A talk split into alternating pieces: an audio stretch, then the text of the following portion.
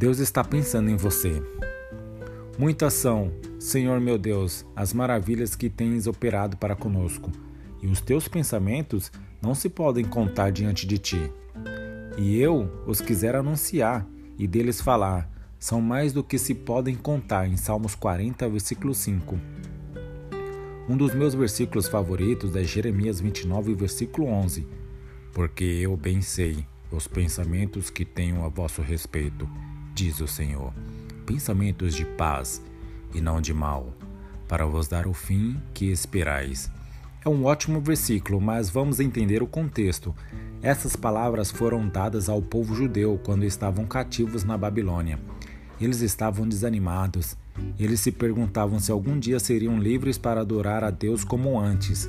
Agora, se aquele versículo dissesse: Pois eu conheço o único pensamento que uma vez tive a seu respeito, diz o Senhor, eu ficaria feliz com isso. Você não ficaria? Pensar que o Deus Todo-Poderoso, o Criador do universo, realmente pensou mesmo por um momento sobre mim ou você? É incrível. No entanto, os pensamentos de Deus em relação a nós não são apenas no passado, mas também no presente e no futuro, porque eu bem sei os pensamentos que tenho para vocês, diz o Senhor. Quantos pensamentos seriam esses?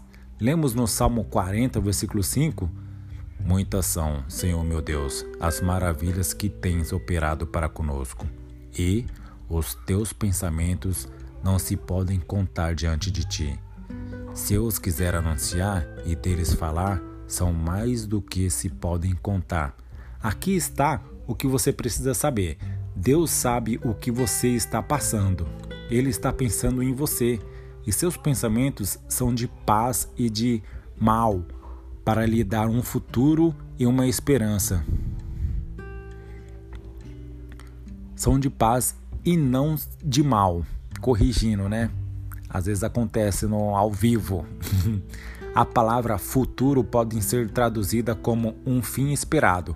Você é um projeto em andamento e veja que Deus ainda não o acabou. Ele é um autor e consumador de sua fé.